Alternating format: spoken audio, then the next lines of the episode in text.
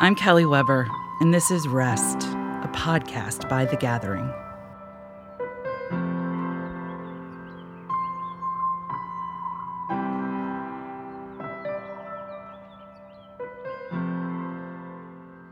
So, one thing to remember is that we need to be careful that we don't look for ecstatic religious experiences in prayer.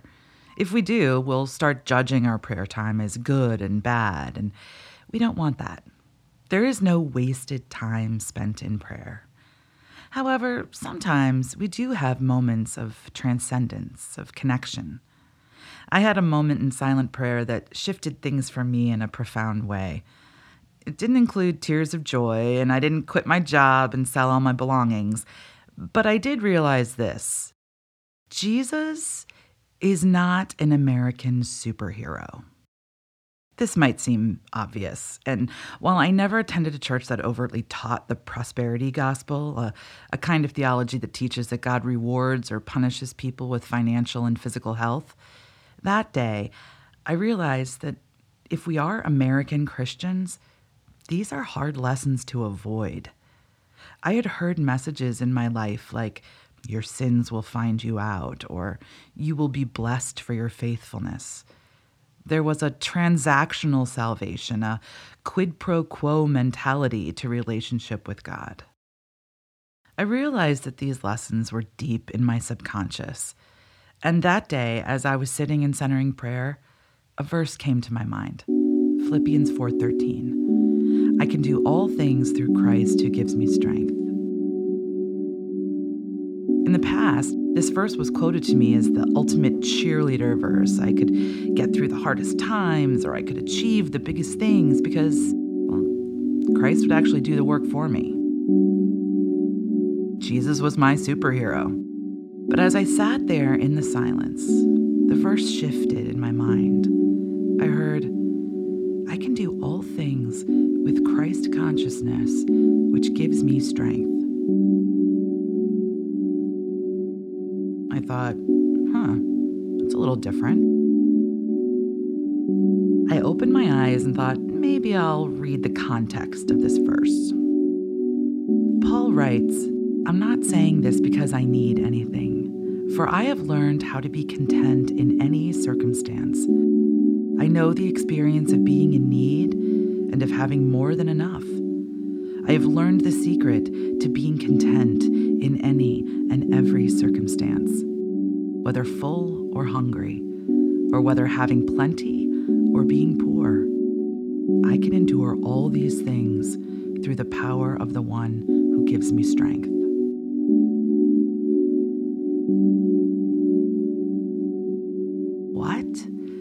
That had to be the least prosperity gospel verse I'd ever read. It wasn't about achievement, it wasn't about contentment, it wasn't about doing the big things. It was about doing every little thing. It wasn't about future reward or punishment. It was about the simplicity of the present moment.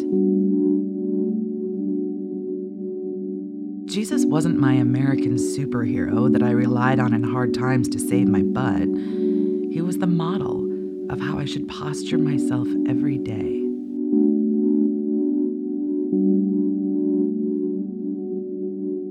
How do we take the posture of Jesus each and every day? Well, I think the prayer of the examen is a great way to start.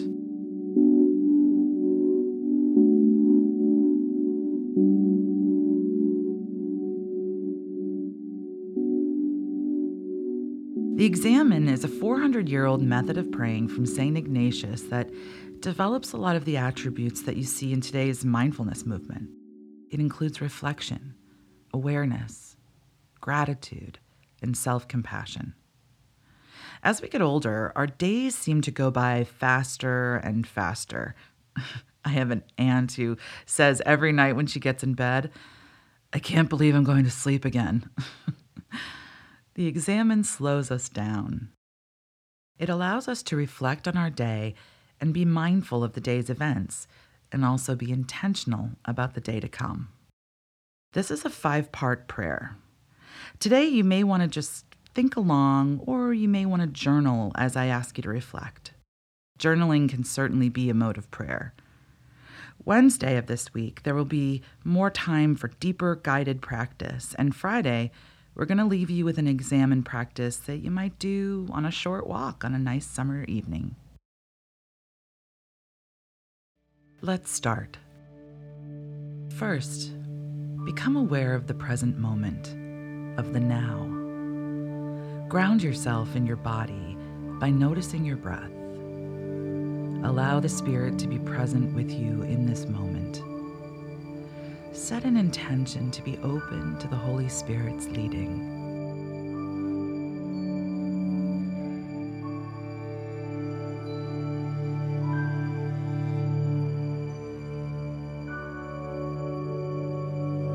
Second, reflect on your day by remembering with gratitude the events of today.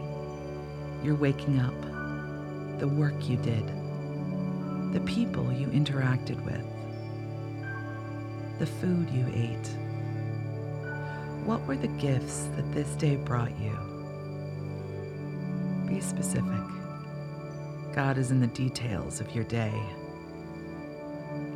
Even as you notice the things that were perhaps painful today, can you manage to bring a sense of gratitude even to those things?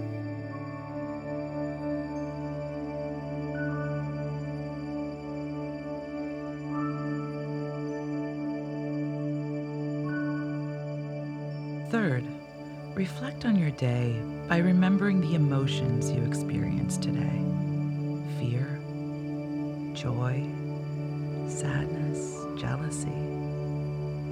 This is not a time to judge these emotions or yourself for having them. See if you can perhaps, with a bit of detachment, just see them play out.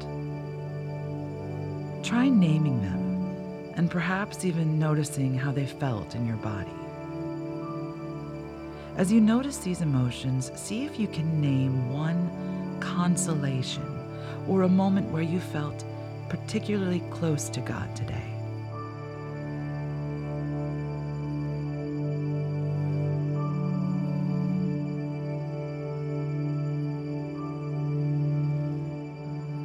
Now see if you can name a desolation or a moment where you felt particularly apart from God today.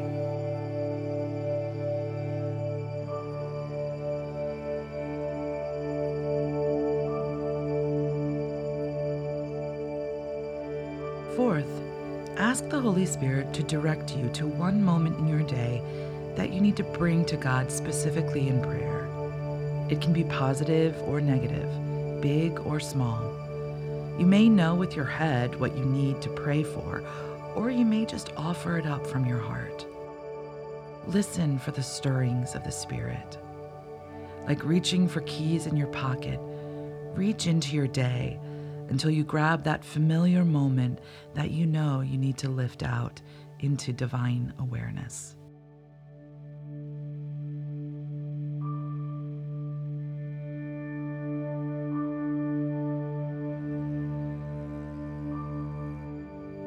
Finally, look towards tomorrow. You may want to think about tomorrow and set an intention of gratitude or servanthood. You may just want to remind yourself that though tomorrow is another day at the office, another day of the grind, like Paul said in Philippians, you can do all things through Christ.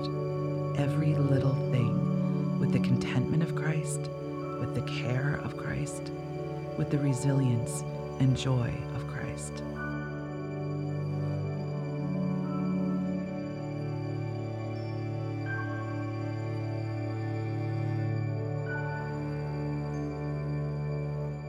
Amen.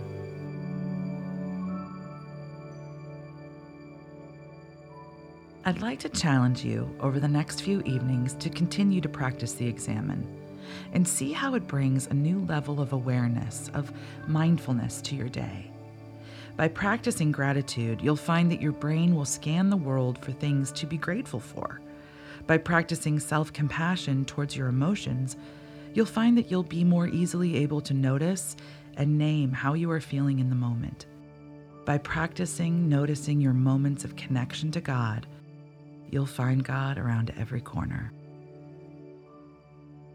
Check back Wednesday for a deeper look at the Examen.